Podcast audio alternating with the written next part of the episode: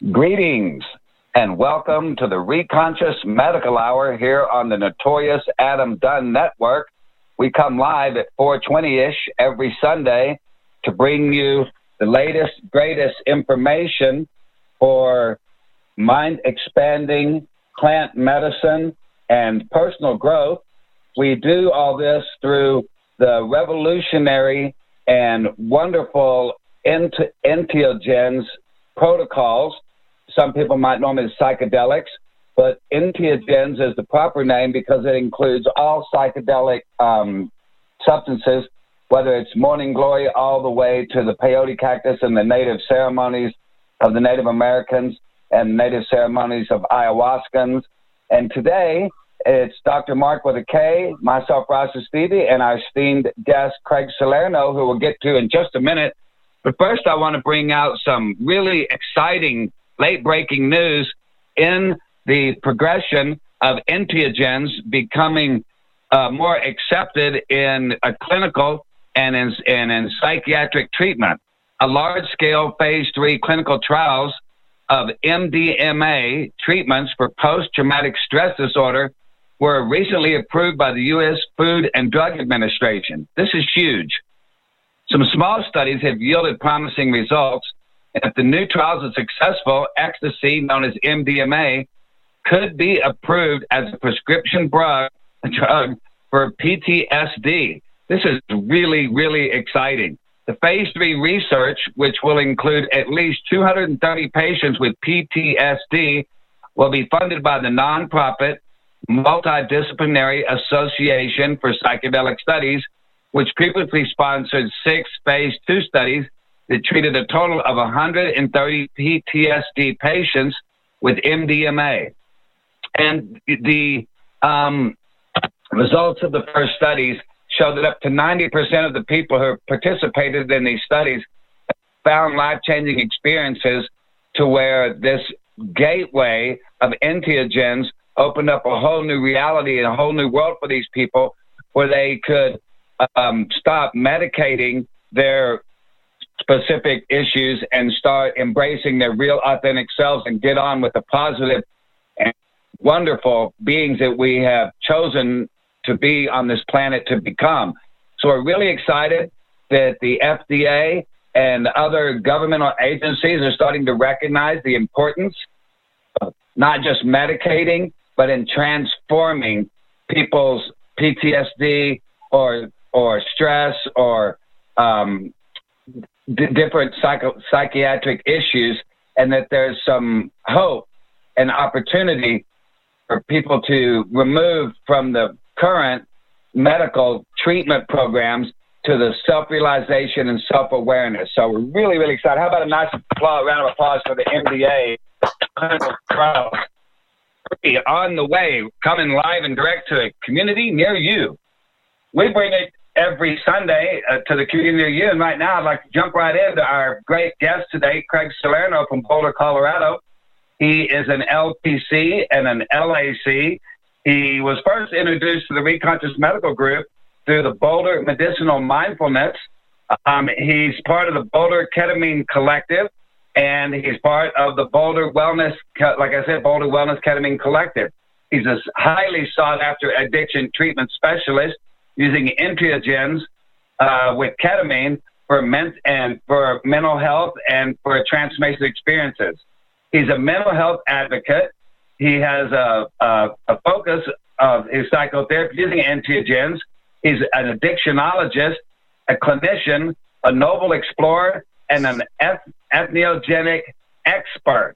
We're really excited to have Craig Salerno, and his business is called the Craig Salerno Counseling, where he's doing really revolutionary work, um, help the world transform to a better place right out of Boulder, Colorado.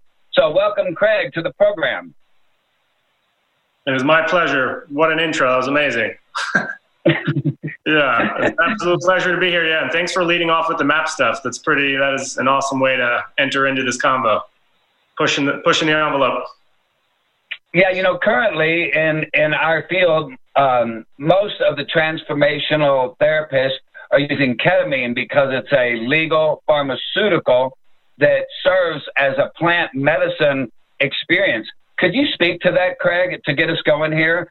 Is ketamine is not really considered plant-based medicine, but it is. Can you give me some clarity on that and help our radio, our radio, our TV and, and viewing audience really understand what plant medicine and how ketamine is part of that journey? Sure. Yeah. I mean, I loved, so I was trained by Dr. Phil Wolfson, who does the Ketamine Training Center. And it was interesting because someone was saying how, you know, we, there's a little bit of an edge because ketamine is a synthetic compound. It's not something that grows naturally on the earth. And I loved what Dr. Wolfson said. He said, of course, of course it's of the earth, you know, or of the universe or of this. I mean, if it's able to be created in this way, it's, it's part of our toolbox, which I really appreciated. So yes, not a plant medicine per se, but at least for us looking to utilize psychedelic medicines, it's legal, it's available, and also it provi- provides really profound impacts and benefits. So therapeutically, it's a gift to have it on board. Yeah, and I consider it just as powerful as a lot of the other plant medicines that kind of grow naturally. I kind of consider it number one in the group just because of the the effects that it has and the and the short duration of of the transformational experience. Can you speak to that about you know how maybe some of the other heavy psychedelics or heavy entheogens can be you know very extended hours and hours and hours of journeying, and with ketamine, it's kind of a shortcut. Yeah, yeah. Well, it's, it's, I think, a beautiful thing that we get to work in kind of this two and a half hour to three hour model, which I think most people know the MDMA studies, the psilocybin studies, you're looking at four hours, six hours, sometimes even longer. And a lot of them have like pretty intense day after hangovers, pretty heavy impact. Ketamine is an up and down ride. You know, typically people are experiencing the antidepressant effects the next couple of days, kind of this nice glow. So yeah, it's nice to be able to work with a medicine that has a little bit shorter of a time frame. And yeah, and the, in the MDMA studies, I, I know two two therapists. One will often come in and out. At least with ketamine, you can be in there in the room, be highly attuned for the two and a half to three hours, and kind of experience the launch in the fall. Yeah. When you say when you say it's two and a half hours, Craig, or three hours, is that for the journey itself? No, I mean, so the way that we're working therapeutically, usually we're doing about 30 minute prep and intention setting. And a lot of the ways I work in my sessions, we're kind of like grounding, landing, reminding ourselves what kind of work we're doing for the first 30 minutes of the session. The actual ketamine experience, I mean, it varies so much too. I think some people are in 45 minutes to maybe an hour and a half. And then on the back end, really giving space to debrief, kind of talk about what's ha- happened and uh, the impact of the medicine, at least like the more intense psychedelic version, probably 45 minutes to an hour, but kind of like this lingering afterglow where a lot of people do processing. I'll keep them in the office for an additional 45 minutes, 30 to 45 minutes to just kind of debrief. Can you talk a little bit more about intention setting, specifically intention setting that you work with addictions?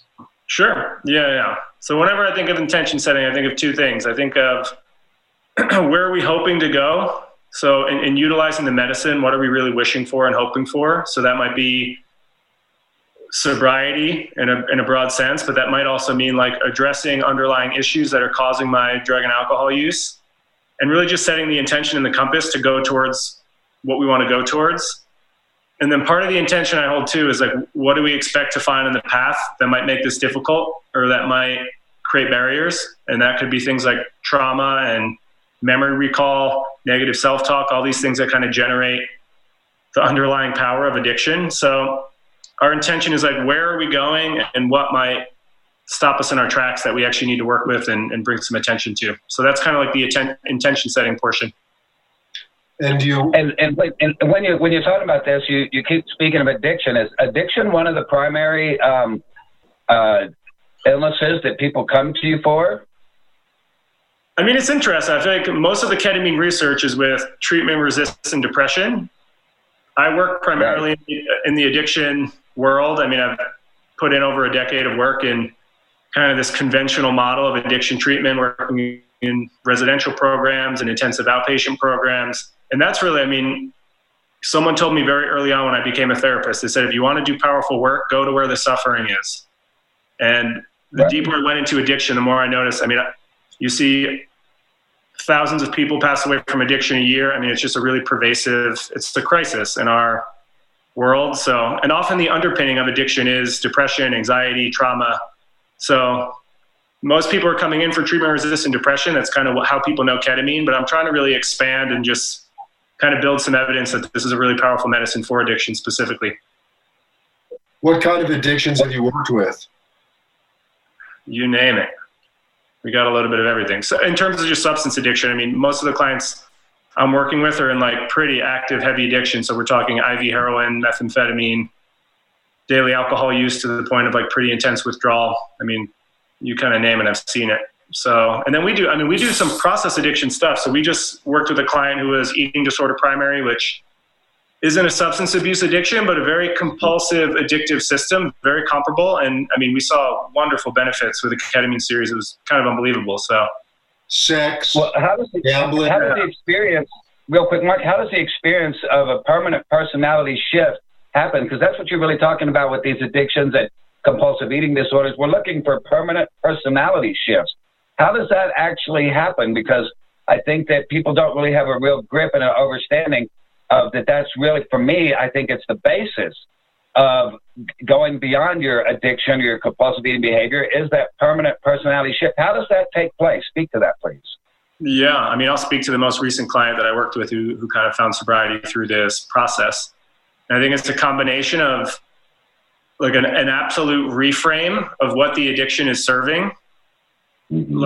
And I think this is the beautiful thing about ketamine, like new insight and awareness into what this pattern has been doing and how it's been protecting other emotions from being processed. And in some way, the ability to like shift those behaviors away and really do the work that the addiction thinks it's doing. But actually, what it's doing is just hitting a big pause button and a blockade to get that work done. So, whereas the addiction is serving this purpose to mitigate and to relegate the pain, and the way I see it is like the medicine session gives the openness so we can go to the pain and actually address and work with it. And in doing that, usually there are deep personal insights and spiritual insights that come through that. And to me, it's like a, a radical shift in orientation to the addiction. I mean, someone said it was like, oh my God, this is this has been a rebellion against my body. This has been a rebellion against my parents. This has been a rebellion against my community. And actually, I feel really aligned with the world. Actually, I want to be working with the world. I want to feel connected to the world. I'm going in the wrong fucking direction you know, and it can just be the, these not so subtle cognitive shifts that all of a sudden the drug use feels way less appealing and it's like a reorientation. It's kind of a beautiful thing to watch. Does that make Absolutely. sense? I think Mark, Mark and I talk about that a lot in our in our practice. Is that you know it's a it's a it's kind of a, a reset and and being able to look at life from a different perspective. But a lot of times, you know, that trauma comes, you know, people react from their panic button. Can you speak to how these treatments help reduce the panic button to be ha- to have some self awareness happen, so that you can embrace and act on this new realized self? Totally, yeah. That's I think that's the nice thing about ketamine specifically, and the the compound of ketamine. So I mean, it really targets the the glutamate receptors, which a lot of times is like these high alarm bells so as we approach things that are difficult, our body will, I mean, this is similar to the PTSD response, say like, no, no, no, not there. You know, too much pain. We can't handle this. And ketamine has this beautiful ability to downregulate the ner- the kind of that frozen reactive push away. And actually we can like enter in with a lot more calmness, coolness, awareness, openness, curiosity. And that's what really enables you to like do the quote unquote years of therapy in one day because you can just go in and, and the system is way way less fearful. So you're working with a more regulated nervous system. How how would you compare the ability to go inward of ketamine to ayahuasca or, or some of the other medications that you've yeah. yeah it's curious. I mean i've done personal work with ayahuasca and it feels i don't even know how i would describe the difference. I think one of them i run an integration group and one of my members always says they're all taking you into the forest. They're just taking you through different doorways. Ketamine has a very specific doorway. Ayahuasca has a specific doorway, which to me tends, for me personally, it's felt a little bit more um, blowing you up. Where uh, ketamine has like a, cool, slow entrance point, is what it feels like to me. Yeah, gradual. Yeah. So, so as far as entheogens go, maybe ketamine is a nice way for the inexperienced to start as well. Agreed. Yeah, and I think what Stevie was saying with the time the time part. I mean, it's you're going to be up and out in not too long. You know, it plays well with others, meaning it, it's not a medicine that has a lot of contraindications. It's pretty safe. People have been using it in hospitals for decades. so we know it's a pretty safe medicine, and yeah, it's I think it's a great entrance point for people that are trying to use psychedelic medicines for healing. Yeah. Have you seen any bad reactions to ketamine in your clients? Not yet. I've seen mild nausea is the, the furthest I've seen with difficulty. And I'm talking like just kind of like a, a little rumble in the belly and a little discomfort. But for the most part, it's a pretty predictable up and down and yeah, not a lot of negative impacts such thus far. I was I was wondering if you have a success story you'd like to share, Greg. With the ketamine? Yeah, man. Yeah, totally. I mean, the first the first client I worked with who came to me addiction primary. So that was the main reason he came to me. I think this is one of my, the most powerful cases I've seen too. He had never done traditional talk therapy, talk therapy or ketamine, but had been in and out of the 12 step model for many, many years. Even opened a sober living program. I mean, just an unbelievable, incredible character, just really potent, really intelligent, but has a history of just going in and out of like deep alcohol addiction. And when he came to me, I mean, he was drinking 750 milliliters of vodka every other day, vomiting blood, just, I mean, the most intense drinking you can think of. And on the verge of divorce, partner's kind of pushing him in to do this and says, like, you've kind of tried everything. Like, why don't you go try the psychedelic medicine thing? So we worked together. We did pretty much a session a week. We did four or five prep sessions. I really was advocating him giving me at least a week of sobriety before we started. He was able to get me three or four days, two or three days. I forget exactly how many it was. We started the ketamine treatments, and it was immediate abstinence, which is kind of an unbelievable feat. and we did it weekly, probably for two months, three months, ketamine treatments, really going in, addressing kind of some core core stuff that he wanted to work on, relationship with dad, just history in prison, just intense trauma that he really hasn't kind of walked through. And over time, you can just see him relax, relax, relax, and kind of really do some deep work. And just outside of the ketamine sessions, just becoming like really regulated, reporting that the cravings were going down, no relapse. And he made it, he's seven months plus currently. We're no longer working with ketamine, we're just doing integration work. And he is happy as a clam. Marriage is saved hasn't drank since day one of ketamine. I mean, it's been kind of a miraculous thing to watch. And it's incredible. Yeah, I mean, he'll say it too. He's just like, I don't know if it's the ketamine, if it's the therapy, if it's the combination of both, but this shit changed my life. This saved my life. Just one of those beautiful, complete shifts, like you said, Stevie, like kind of this shift in personality, and just through the ketamine work, so much shift in kind of his spiritual understanding of who and what he is in the world and what his path is, and just a very clear image, like it's not the addictive road. That is not what I'm meant here for. This is that's done. I've turned, and I mean it's just beautiful to see him where he's at. So. Well, you know, Craig, the 12 steps thing uh, relies a lot on the higher power. I went through some of that in 1979, actually, with some of the 12 steps program, and it was always talk of the higher power.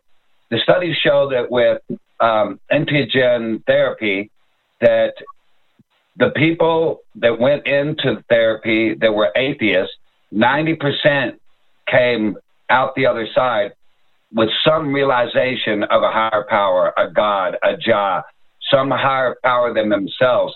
What do you think is the thing that's making the 12 steps not really stick for your client, but this is? What, like you, you said, your client said they weren't sure if it was ketamine or the therapy or what. What do you think it is that's making this work so much more lasting and pertinent and not trading one addiction for another, eh, which is what I consider the 12 steps. It's kind of like trading one addiction for another.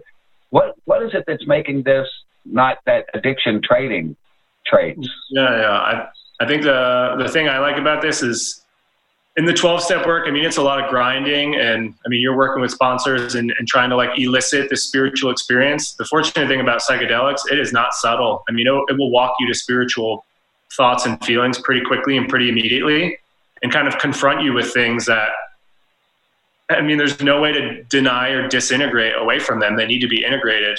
Whereas I think a 12 step model, I think a lot of people get to that spiritual landing point of doing the deep work and the list of the resentments and the forgiveness and can experience and blossom kind of that spiritual opening. But psychedelics, I think it's just like a quicker pathway. And to me, it's just, yeah, I just keep thinking it's not very subtle. I mean, it just walks you to very profound, powerful experiences that are right in front of you that You know, I mean, they they're real, they're genuine. They're you feel your heart open, you feel compassion. You're like, wow, okay. You know, you even have an experience of a direct higher power in the moment. It's just you can't wrestle with that. It's just so alive. So, yeah, I think that's you're so, you're so passionate about it. How did you get into this work? Into the psychedelic medicine work in general? Yes. Yeah, I mean, I, I read Rick Strassman's book when I was, I forget, he did DMT, the spirit molecule. I read his book, I think I must have been 18. And I was just starting to think about what I wanted to do. I was studying psychology and I was like, oh my goodness, psychedelic therapy feels like the road, you know? So it's interesting. I always kind of had that as some idea of where I wanted to go because I was just so enamored by how substances work with the mind and just like these endless, endless ways the consciousness can expand and what we can experience. So enamored by that. And then I started working the addiction field because, I mean, a, a, dear friend of mine kind of pointed me in that direction and said, hey, if you want to become a therapist, you know, go to where the pain is. Addiction looks like a pretty powerful place to work. So I just kind of waltzed myself in there. And I feel like these paths have been merging for the last 10 years of my life. And finally, they've kind of, they've met, you know, the addiction world that I've walked for a long time and doing work in that realm. And then my interest in psychedelics. And they've kind of finally found their point. Well, you know, maybe 10 years ago, that junction wasn't available because this is a really new, uh, I mean, it's not a new science, but it's a new science. It's, it's new in therapy and it's, and it's being newly accepted by the powers that be as a legitimate, and as you said, kind of a fast track to get to the same place. You know, I personally, uh, when I was in the eighth grade, you know, they teach you how to write a research paper. Okay, you got to write a research paper. Pick a topic. I picked LSD. and they were all like, this is in like, I'm going to guess 74. And all the teachers were like, okay, like, what are we going to do with this 14 year old kid in West Texas who's taking this research topic as LSD? And I got so into it, reading about Albert Hofmann. I went to the college library near to where I lived, and I was just reading all this stuff, and I just dope research paper that's really thorough and and and passionate paper. And my teachers read it, and they said, "Well, we're not sure about the, the, the substance, but your passion and and and your amount of research you did in this is an A. It's probably one of the only A's I ever got back then, you know. And it was all about having that passion. What what is the passion for you, Craig, that keeps you focused on this? Because you know, in in the therapeutic world, a lot of times you find yourself being around, involved, and embracing a lot of trauma how do you keep that passion going for yourself and not become that traumatic self that's around you all the time? Totally. Yeah, it's an awesome. Yeah. I mean, I'm so curious about yours too, around like why. I was the same way. I mean, I read about LSD and psilocybin, and I just was like, "Whoa, this seems fascinating." I just, I don't even know why it hooked me the way it did, but very similar. I was writing papers on it and getting really intrigued. Uh, but the way I stayed out of the swamp. So again, I'll use another ketamine patient's kind of analogy, and this was in the ketamine space that she said this.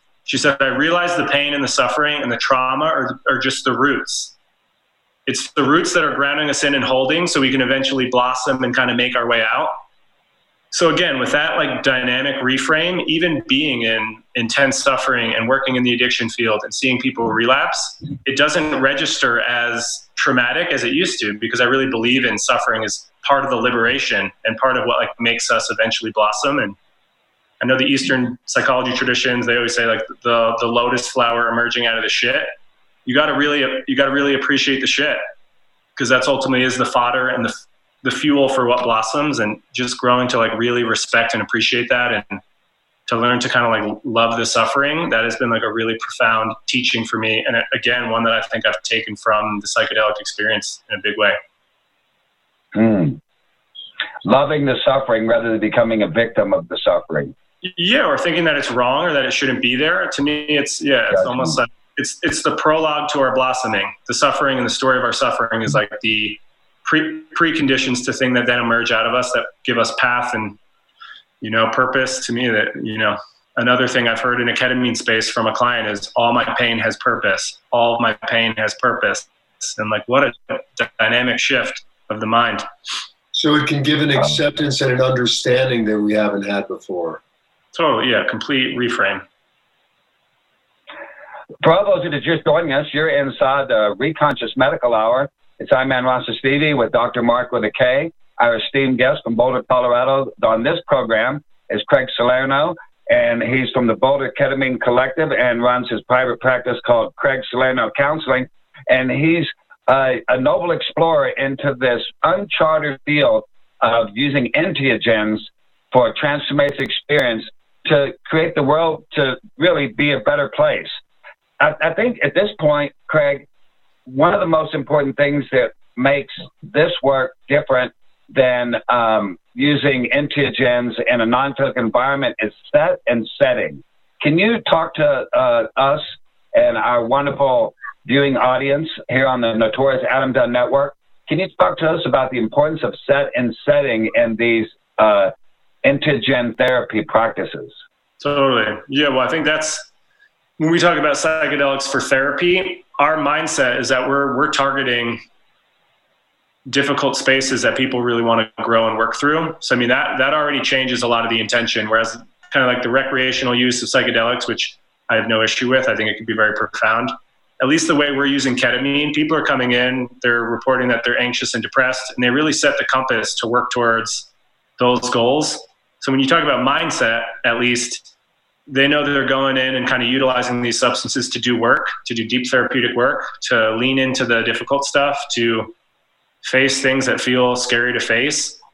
And that mind state alone, I think the, the bravery and the willingness to say yes to that, I think you already do a lot of healing just by saying yes. So that mindset to me is huge. And then in terms of the setting, I mean, we just build really beautiful, comfy offices.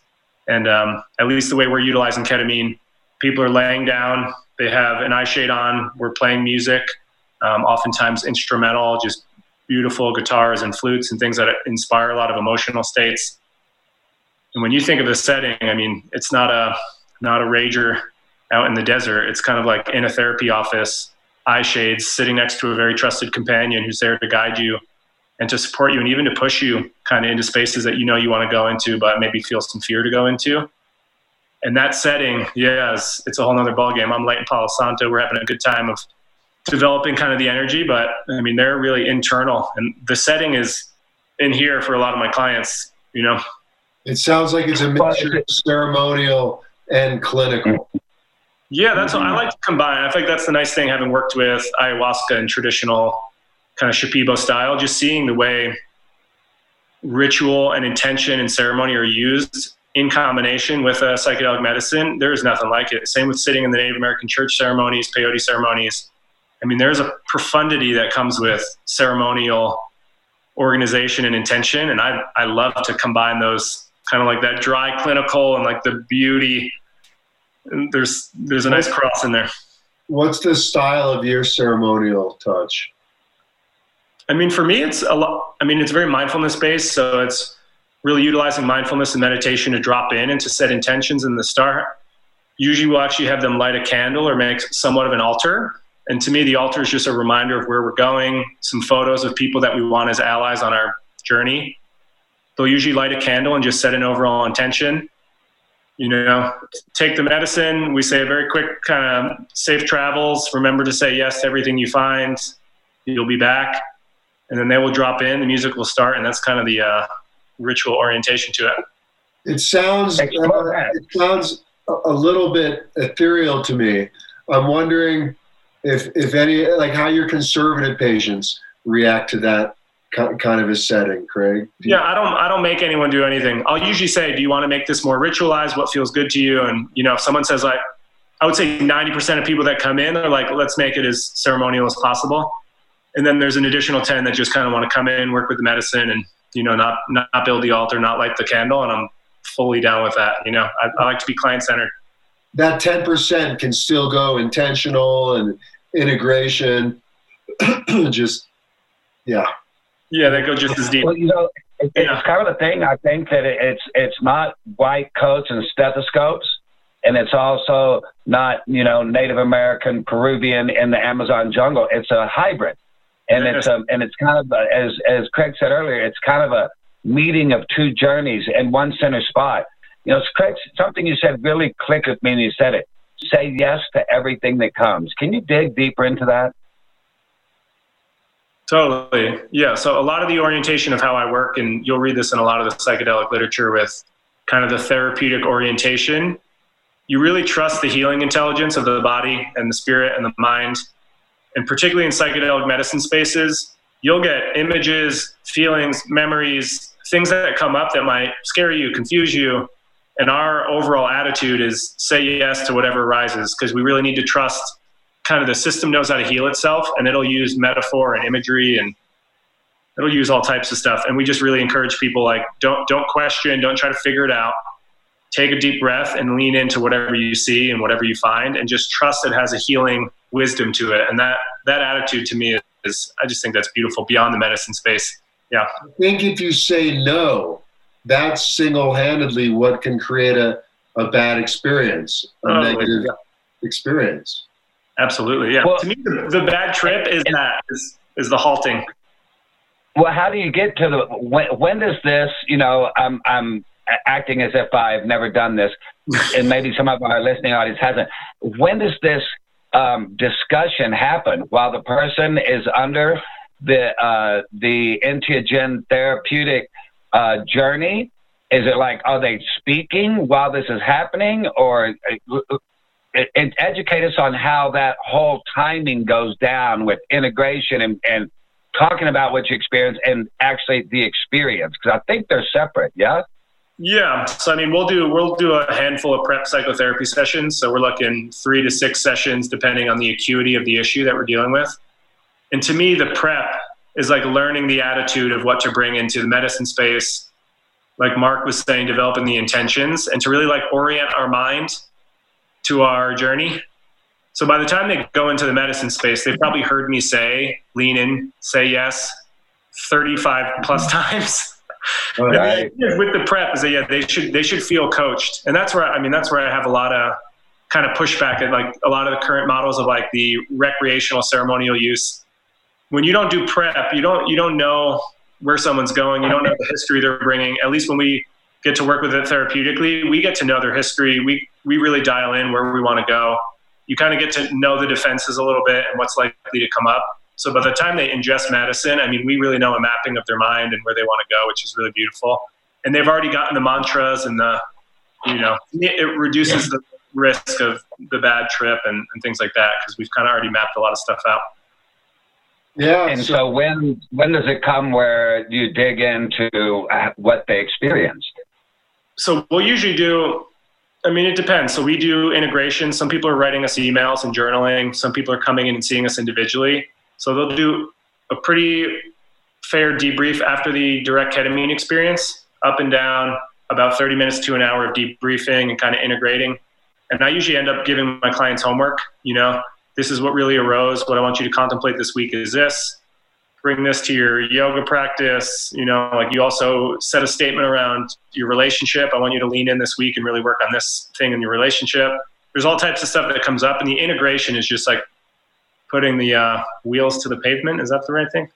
Just like the insights that arise, let's really like put the things down and get them really running in the behavioral sense.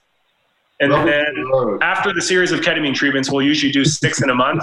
We really focus on weekly integration therapy, and you know we have a we have an integration circle, a group with a bunch of people that are healing through psychedelics, so they're connecting with people that way, and that's where a lot of the integration happens. Of like, what do we do with this? How do we make this stick day to day? How do we make sure we don't need the medicine to go there? So those are the fun questions. Do some of your patients do only group integrations then? And not the individual? Yeah. They'll always do integration on the back end of the ketamine session, so at least right. the debrief. But yeah, some people will do a medicine medicine session Monday, group session Wednesday, back in the office for a medicine session Monday, and things like that. How much are medicine sessions with you, Craig? They vary. Boulder Wellness Ketamine Collective, they kind of vary depending on the the, the route of the medicine. So the intramuscular doses are a little bit more expensive. You'll need a medical provider in the room. If you're working with a lozenge ketamine and just a therapist, you're looking at a three hour session for around $300. Oh, wow. So someone would get you for three hours for $300 and yep. the experience, that's a lot. Compared to these IV ketamine clinics where you go in and you get like 40 minutes of a sub psychedelic dose, no debrief, no intention for like four hundred dollars, they're getting uh, a full-on uh, three-hour therapeutic transformative session for three hundred. I yeah, mean, yeah. To me, there's no comparison. No comparison. Or, or, what about but what about checking into an inpatient that costs you sixty, hundred thousand dollars, and you come out with twelve steps and a caffeine addiction? Bingo. Yeah. In, in comparison, and that's the thing. So I want to acknowledge too, at least with the cost, we do encourage people to do a pretty intensive set of treatments right up front. So this is a cumulative medicine. It works best back to back. So we're advocating people to do six sessions in four weeks, particularly, I mean, people that are in really deep, either in addiction or treatment resistant depression. So yeah, $300 for the three hours. And we'd like to see you Monday, Wednesday for four weeks in a row. So, I mean, it, will rack up, uh, you know, it's, I wish this was covered by insurance and there was a better financial kind of back into this. But in comparison to, yeah, Stevie, like you're saying, the treatment model and a lot of different models, you're, you're actually saving quite a bit of money. And if it kind of. Craig, what if, what if someone, though, isn't suffering from a life threatening illness and they still want to have a transformative experience to move beyond some trauma with ketamine? Is it still this a multiple thousand dollar investment of six treatments? Or do you think someone could have uh, one, two, or three journeys with ketamine spread out over months that that build? Obviously, you can tell my bias. Yeah, uh, no, but I appreciate that. Yeah, I don't think you need to do the series. We advocate it just because the results we've seen with that model have been pretty profound. Um, mm-hmm. I mean, when you look at someone who's done kind of the six sessions, did prep, did the six sessions over the course of the month, and then did the integration. I mean, the, the profundity of those cases really stick out. But I agree. I mean, if it's something that isn't, let's say you're dealing with treatment resistant depression, but you're generally functioning, you know, you're not like in immediate need, you're not suicidal.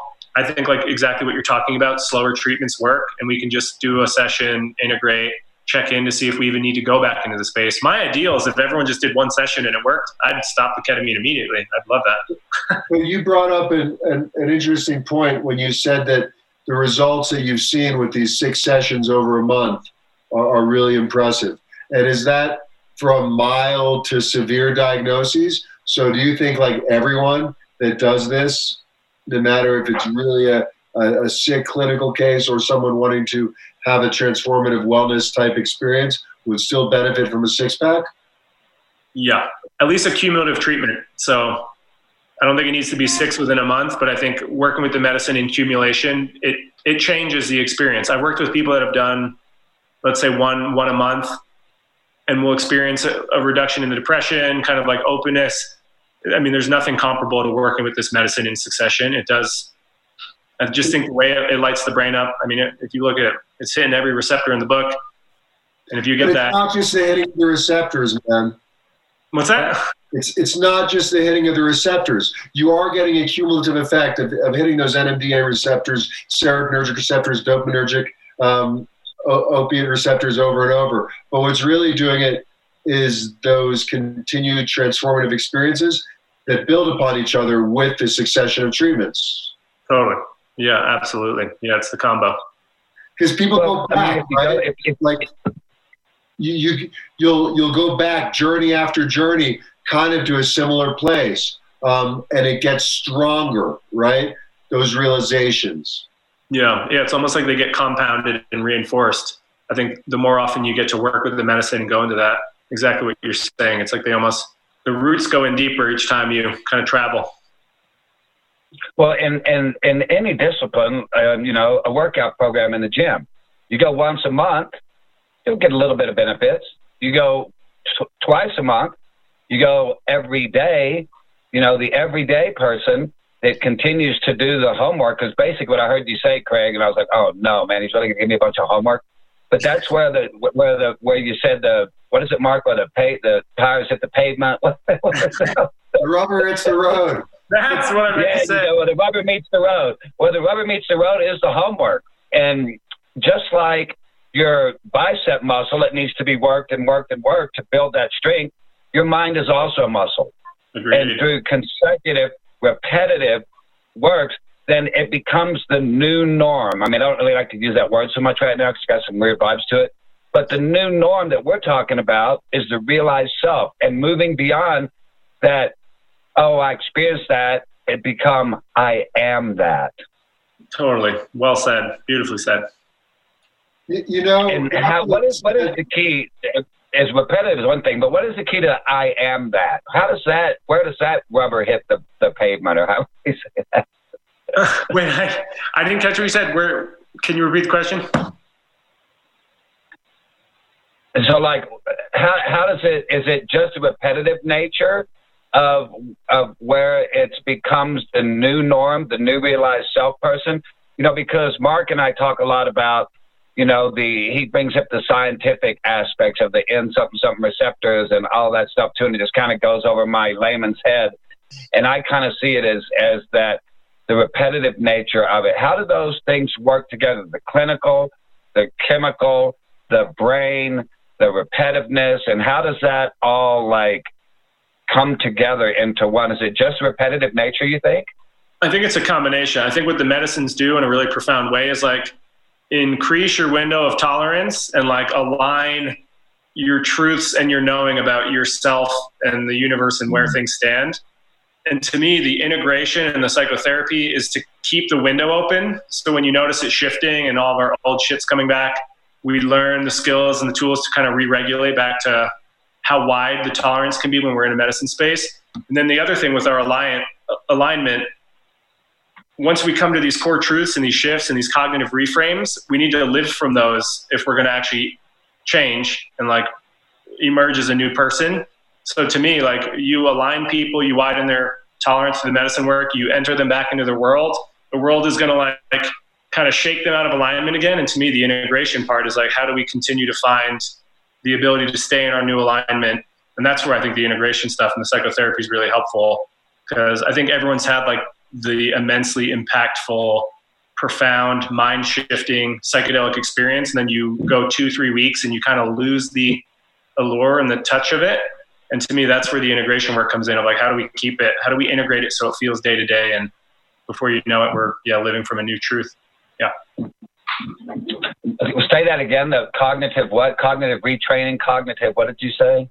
Yeah we can just experience such a big shift and the idea is like we can feel that and then the idea of how do we root that and keep that and live from that place from now on is like a whole nother ballgame. So i think that's where the integration and the psychotherapy is really helpful. You know you right. get the it's like it's almost like the medicines retrain you and then you can regress and go right back to the old asshole you were. Or you can really learn to live from these new spaces and have someone hold you accountable and be supporting with you keeping you in that space. And that's to me the uh, the beauty of integration interesting very interesting yeah that i like that cognitive reset you know and that's where this uh, entheogen works has the, I think, a little more stay power than some of the protocols that have been, been used for the last decades to help people um, become, you know, uh, their more realized self. And, and for me, that's where, you know, all of this is really pointing is becoming the new expanded version of you, the new re-authenticized person of you. And uh, to me, a lot of it comes, you know, who's in the driving wheel? And when we talk about, you know, resetting the panic button, well, how about removal of the panic button and replace the panic button with the gratitude button? Mm. And those those those kind of things become the the self awareness that it takes to be able to just take a moment, look from the higher self, observe what's going on, and make a decision of who you want to be the driver. The guy that's hit the panic button you know, the one that's gripping the steering wheel so hard their knuckles are white? Or do you want to be that relaxed person who's just cruising down the road on cruise control? You know, and having that mindfulness to make that decision, which allows the space for the new realized self to really manifest and become the the driver of the of the vehicle. Totally. It reminds me of something you said right before we started this chat, which you were talking about the importance of a sense of humor too. Mm-hmm. next to the gratitude button, kind of like that, you know, I'm just the, the humor of the vehicle we're riding in, in the physical body and just, yeah, like all the attempts we make to preserve ourselves or to save face or to whatever. I'm like, there's so many interesting and kind of funny ways that we protect ourselves as opposed to learning to sit back and take a deep breath and just kind of let things unfold. And yeah, I agree. I'm like the gratitude and the humor, all those are like huge allies in this, uh, you know, like changing who we are and how we show up in the world. well, you know, we, we have the opportunity, you know, and a lot of times I, I get it when, you know, you're heavily addicted to something, you're throwing up blood. It's pretty serious, you know, and when you're, you know, having thoughts of suicide is pretty serious. But if we can maybe not take ourselves quite so serious and be willing to enjoy the ride, laugh at ourselves, laugh at our mistakes, you know, embrace our humanness, which will allow us the grace and uh, to uh, just not be so hard on ourselves and to, to, to, you know, enjoy the ride, giggle some, laugh some, you know, and, and my health issue right now, one of the uh, things that I need to work more on is laughter. One of the best medicines, you know, and there's nothing like a heavy entheogen uh, recreational journey to, you know, instill some serious laughter, you know, and whether it comes from a funny movie or a thought that someone said that makes you chuckle in yourself. I mean, that emotional shift from destitute, chuckling, you know, crying and laughter are the same emotion. They're just two different sides of the same emotion. And so a lot of times when things are really dread, so, you know, people I'm involved with sometimes get upset with me because I laugh. And I say, well, I really have two choices. I can laugh or cry, and laughter just feels better. Mm. So we're here on the Reconscious Medical Hour to help everybody feel better. And one of the ways is to educate ourselves and to learn about some of this revolutionary work that's being done. Our special guest is Craig Salerno, and he is from the Boulder Ketamine Collective. He runs his own um, business called Craig Salerno Counseling, where his uh, focus is to help people with addiction and to retrain their their beings to uh, move beyond addiction and move into the self satisfying gratitude person. Craig, could you speak to us a little bit about it? Do you see any differences in addictions, whether it's to food or opiates or alcohol? Does your protocol change much depending on what people's addiction is? The addiction, the addiction, it doesn't really matter. Yeah, that's a curious question. I feel like each one, I feel like it's similar to when we were talking about the different types of psychedelics. I think they're all in and around the same territory, the addictions. They all just have like different trademarks and signatures, but a lot of a lot of them to me are usually trauma informed in some way. And they're they're really a way to like mitigate and manage pain. To me, that's I see all addictions kind of through that same lens. And they're just highly protective, but also highly compulsive systems. In terms of why people choose the drug of choice, I think there is, and Mark, I'd actually be curious if you feel into this too. I mean, there's definitely a difference between like the archetype of the individual who finds the IV heroin and the archetype of the individual who finds the alcohol. And I always get curious about like the, the neurochemistry of each of those substances and if it actually teaches us a bit of what this person's looking for. Think so about I, anxiety and alcohol. I, I often because alcohol does treat and numb anxiety, right? It works on the same receptors that benzodiazepines do. Oh, and with opiates, it's opiates are the ultimate number. There's nothing else that numbs like IV heroin. So your people who have experienced severe trauma are often driven to opiates. Bingo. Yeah, that's. I, I mean, I feel I feel the same thing, and I think that'll orient how I work with the client in some way. Of like, okay, I can, yeah, I can make an educated guess where some of the core trauma is and what it what it's in and around, and yeah, particularly like you're saying with the alcohol and the anxiety and the depressives with cocaine and amphetamines. Totally. Yeah, yeah. Yeah, I mean, there's flavors of each substance and what potential skills and support people need, and that really informs the way I show up. As for the actual ketamine space and doing the medicine work, it doesn't change. I mean, it's the same deal. Like the healing intelligence is inside of you. The, the road to recovery and to whatever your recovery wants to look like is internal, and we're gonna we're gonna find and orient to it. That work stays the same. Have you ever seen anyone with a ketamine addiction or a ketamine dependence, Craig? Totally. Yeah. I mean, I've seen hundreds and hundreds and hundreds of clients. I've seen two that were like, I would say, pretty intense intramuscular ketamine addicts. And both of them were highly depressed to the point of suicidal and on like an intense spiritual quest through the IM ketamine and are stuck on rinse and repeat and yeah, it's only been two of them, but yeah, I mean, there there is an abuse potential with ketamine. It's worth acknowledging. It's so it's so rare in comparison to the, the other medicines, but I've seen yeah two cases that were curious. Um, yeah, and I didn't I didn't we didn't work with ketamine with those guys. What about um, we're talking about substance abuse? What about mindset abuse? where people are addicted to negative thought patterns. People are addicted to um, uh, traumatizing others because they were traumatized. And I think that, uh, you know, in a lot of these discussions, it's all framed about about addiction and PTSD. And to me, the the which you alluded to also, Craig, that the the real basis of all this is mindset. And, if, with alcohol, it's one mindset. With opiates, it's another. With cocaine, it's another. But aren't, aren't they all kind of based on a social domestication where the person believes that they were traumatized and have become addicted to that negative mindset?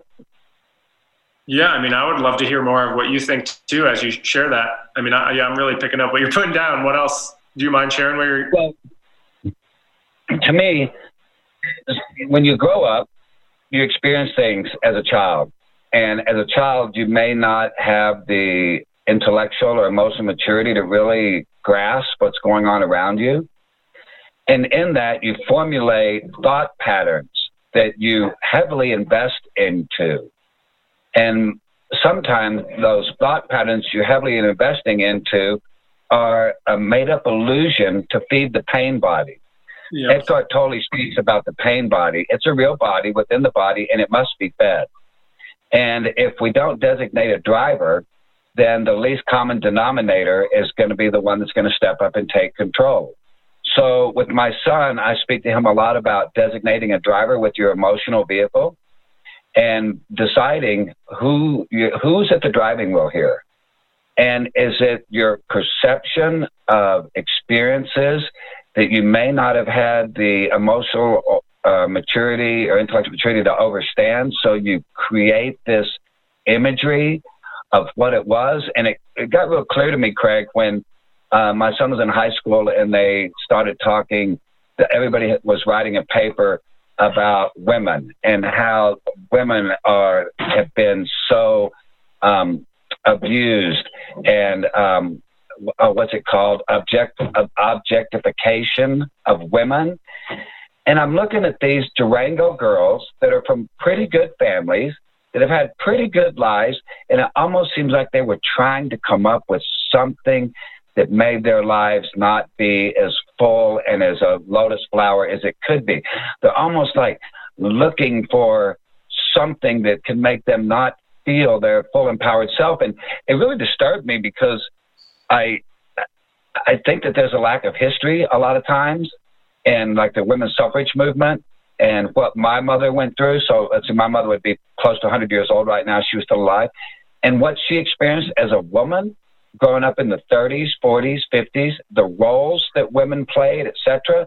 And now we've, we've come a long way. We have a long way to go still, but we've come a long way with women rights and, and the recognition of their emotional guidance. And I often feel like that there should be just as much focus put on the triumphs and the successes of the advancement of the human race and women in particularly, and less focus on you know objectification or you know using women as a sex symbol. I mean, basically, you know the the the sexual drive is a prime uh, primitive part of our beings, and there's nothing wrong with it. There's nothing wrong with looking at a woman and thinking that she's beautiful. And I'm kind of a dumbass, kind of straight up guy, and I say things probably that I shouldn't, you know. But I turned to one of my uh, a group of my kids' friends, you know, and I said, "Dude, she is hot," and they all looked at me like shocked. I'm like, "Dude, I'm married. I'm not trying to horn dog. I'm just saying she's beautiful." She's gorgeous. She's walking beauty. And they're like, oh my God, you can't say that. And I'm like, why not? It's true. And I'm not trying to sexually objectify her. I'm acknowledging her beauty on the planet and acknowledging man and woman's role to be, you know, natively attracted to each other. And I think that a lot of times that there's this um, created notion of having to have some trauma when it's really not that bad. I've traveled around the world and I've seen some pretty bad circumstances. And I think that a little history, a little acknowledgement and a little gratitude for how far we've come can really lessen the, the, the amount of trauma that people are experiencing. And, you know, I thank Jah that we have these protocols in, in entheogen psychotherapy to give people a, a, a, a quick vision of how good it can be. Like, do we do we really take ourselves so serious? Do we really have to be so tense and tight? How about a little celebration and humor? Yeah, I mean, two things that I really pick up when I hear you sharing that. One, which is yeah, the compulsive addiction we have to stories in general about who we are. There you go. Yeah, like what our suffering, what our suffering is. Yeah, who we're supposed to be. All that. I mean, that yeah, that could be as deep of addic- an addiction as anything. And yeah, and this desire to kind of like liberate from that. And to me, yeah, there's like two two truths: the relative truth of like what I've experienced as a human on the planet, which can be filled with pain and suffering, and this ultimate truth of like what are we beyond the human body? What are we beyond the story of Mark, the story of Steve, the story of Craig? And to me, that's where there's a lot of levity available. And like you're saying, gratitude and kind of letting go of some of the pain body story. That's what I'm kind of thinking of when I hear you kind of share what you're saying. Mm-hmm. Yeah. Yeah, let go. You know what I mean? Let go. You keep swimming upstream, you're going to get tired. You're going to end up going downstream anyway. So how about swim downstream the sea of consciousness and enjoy the ride and, and keep yourself afloat. Don't let yourself sink. Keep yourself afloat. But we don't really have to fight and struggle, do we? I just not. I'm, I'm, for me, I just I hold the ultimate human potential is higher than we're giving ourselves credit for being. Maybe uh-huh. what I'm saying. Uh huh. What do you think, Mark, in your practice as a psychiatrist? You've seen people with a variety of, of different uh, substance abuse and mindset abuse, etc. Do you see any kind of commonality there to where uh, people just can't grasp what I'm speaking of and just become that ultimate, ultimate vision of themselves without some kind of highway?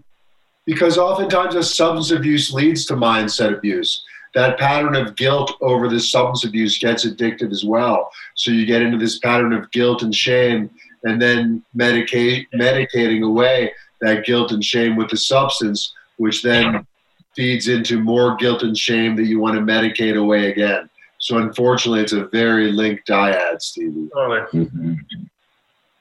Yeah, and at that point, yeah. yeah, and I think this is why you see people who are deeply substance addicted kind of abandon everything and just pursue their drug of choice and abandon the food, the relationships. It's like the, the part of the brain they're working in, this kind of like fear fear based, highly protective kind of primal center. It's like it, it almost doesn't have the space to flash on something greater and something bigger.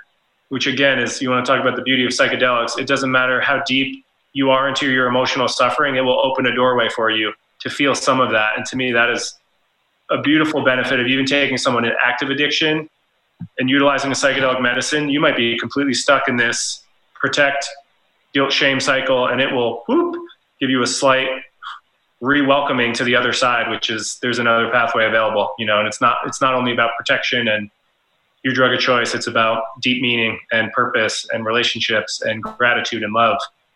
You know, and again, you, you can't unsee that or unfeel that when it comes to you delivered that way. So what do you see as the future of this work? We're kind of at baby steps now. What does the future hold for entheogen therapy and integration work? Totally. I mean, my, my hope beyond ketamine is that we just get access and exposure to a lot of different psychedelic medicines as clinicians. So I'm talking about the psilocybins, the ibogas, the ayahuascas. And ideally, I mean, I would love the vision of having people come in to do assessments and really kind of organizing an intention around what medicine works for them having them be in retreats retreat like clinical like spaces with professionals and people that are geared to sit with people and help them move through things. And to me it's really about like liberating and healing people as best we can. And these medicines are an unbelievable way to do that. So my vision in the far run is just like let's let's continue to do the research to show that these are really effective and that people don't have to suffer and die daily from addiction. There's there's quicker ways out and we should have full permission. This is an absolute crisis particularly with addiction. We should have full permission to help liberate people out of that because people who recover, particularly from drug and alcohol addiction, are magical, powerful beings. They do incredible things in the world. They are deeply creative and deeply spiritual people. And if they die yearly and we don't get to liberate them before they give their gift to the world, it's a fucking shame, in my opinion. So my thing is like, let's just find ways to heal people that are suffering and really let them give their gift to the world. That's why I do the work I do. Man, thank you so much for reminding us how these are beautiful people. Oftentimes, these people get scapegoated and judged and, and just shamed and by their families and their loved ones and their partners. And I agree with you, man. These are some of the most beautiful, artistic, passionate, wonderful people that I've treated, that I've known, that I've personally loved, man. In many ways, I think they're they're feelers and they hold the shadow for a lot of us, which is why I think a lot of people point at them and say, you know, drug abusers, how dare they? What about? To me, they you know they feel things very intensely and they're trying to adapt to a system that is like pretty heartless often. And to me, when you when you feel that deeply, you will find a way to take care of yourself. And unfortunately, addiction is one of those ways people try to do it. But when they liberate out of that shit and they find their road, it's it's a magnificent thing. A lot of us might be one traumatic event away from the street or that addiction. Agreed. Some of us might be in it and not even know it. yeah, totally.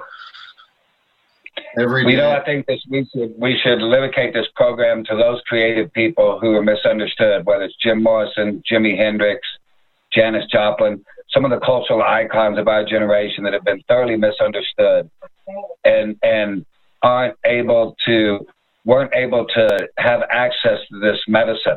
You know, we give thanks to the Adam Dunn Network for giving us full permission to bring some of these revolutionary thoughts that may not be um, status quo yet, but as Craig said, soon this will be status quo. We will be accepted and not stigmatized as humans that are having a, ter- a, a, a troubling experience, or as clinicians and light workers within this field that to remove the stigmatization of, of this drug war mentality that is just that really held the movement back. And it's really exciting to see the FDA um, approving the third clinical trial for MDMA research.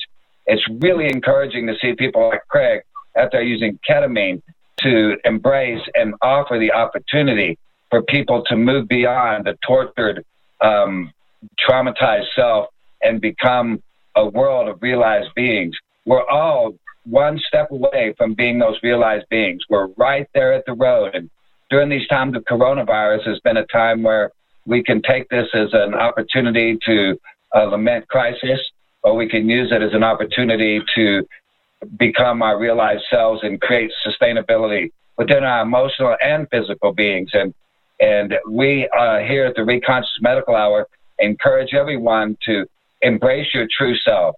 And if you need help, reach out. There's always someone out there that cares about you. Don't feel alone because you'll see in the programs to come in the future, there's a lot of us doing this work and we're here for you. And if you ever need them, they're here for you, whether it's Craig Salerno Counseling or the Reconscious Medical Group or Boulder Medicinal Mindfulness. There's a, a globally, there's a host of resources, and I encourage anyone is watching this program or knows someone that needs this type of attunement to please allow them to watch it, to recharge themselves and give themselves the opportunity to live a life of joy and humor and gratitude and embrace the dark side of yourself to move through it through whatever vehicle it takes to get there. But we're all going to arrive at the same destination, and I'm honored to arrive at the destination uh, with these amazing group of people here on the Reconscious Medical Hour. We're here every Sunday at 520, um, uh, 420 uh, Mountain Standard Time. That's 520 Central Time. That's 620 East Coast Time, and it's 320 West Coast Time for those here in the States. And we encourage everyone to uh, also go forward to our YouTube channel where this program will be available for eternity to give us your comments and suggestions and be part of this groundbreaking revolutionary movement of having full permission to be the full authentic selves that you could become. This is the Reconscious Medical Hour on the notorious Adam Dunn Network. We thank Face of Base, our absolute incredible engineer that helps us put all this together. And once again, we thank Craig Salerno for being our uh, bringing some real focus and light into this work and to make a real clear explanation of, of how this works. And we really appreciate you, Craig. Thank you, my brother. Thank you both. This is awesome. And thank you, Mark. Thanks for coming on, Craig, and, and sharing. Yeah, pleasure. Thanks, guys. Reconscious Medical Hour right here on the Notorious Adam Dunn Network.